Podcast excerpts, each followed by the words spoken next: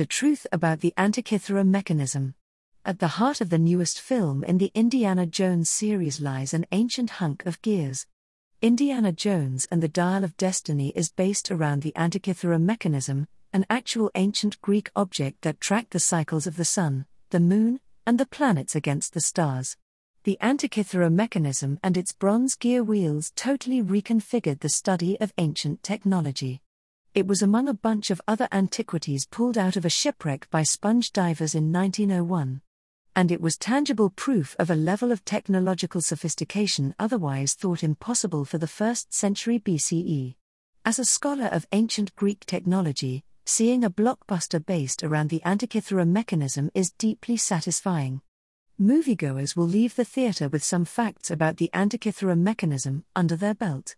Its fragmentary state, its linked to underwater archaeology, the complexity of the gears, the presence of Greek inscriptions, its association with cosmology.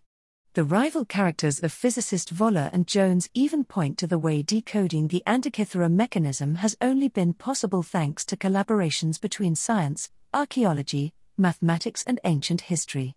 As the movie progresses, the mechanism inevitably leaves the realm of history and enters fantasy. It becomes a time machine of sorts, used to predict fissures in time.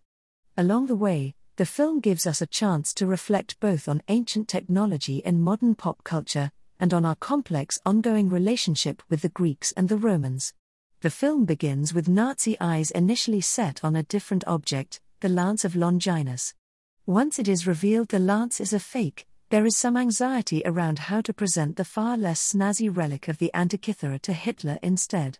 The sell for the film's audience and for the Fuhrer is Archimedes himself. Today, this 3rd century BCE mathematician from Syracuse is a household name. He is associated with inventions such as the Archimedes screw used to draw up water in Assyria and Egypt.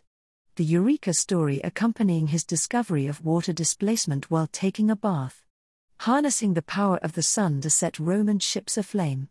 His theoretical dictum on the law of the lever.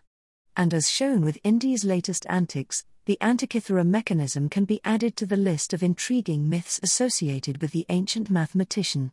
In the film, Helena, Phoebe Waller Bridge, steals the device in order to sell it at an illegal antiquities auction.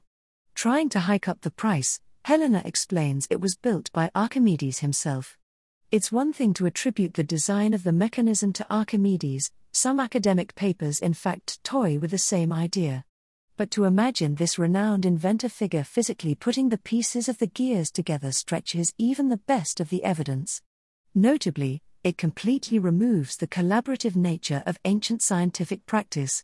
It does, however, tell us a lot about how we tend to perceive ancient technology it shows how badly we want to link historical inventions to a single genius from the past.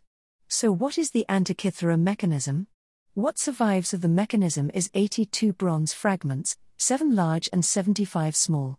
Together, these make up only one third of the original whole. The Antikythera mechanism would not have been a disc as in the film, but rather a box covered in circles. On the back, you could see two large spirals and three smaller dials, which tracked the passing of time according to different calendars. There was also an inscription which acted as a kind of user manual. On the front was large single dial of concentric circles with a number of pointers jutting out towards its very many inscribed segments. These pointers landed in different rings to indicate the phases of the moon, the phases of the planets, the signs of the zodiac. Hiding inside this external shell was a complex arrangement of precision gears. These allowed a user to put the Antikythera mechanism into motion by carefully rotating a knob. This portable machine was incredibly capable. It predicted eclipses according to a Babylonian cycle of the moon. It reconciled various lunar cycles and three different types of calendar months.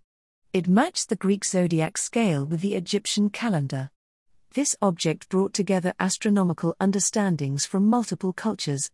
It is physical proof of centuries of collaborative science. Though this is the first time the mechanism has featured in a Hollywood blockbuster, the Antikythera has not been camera shy.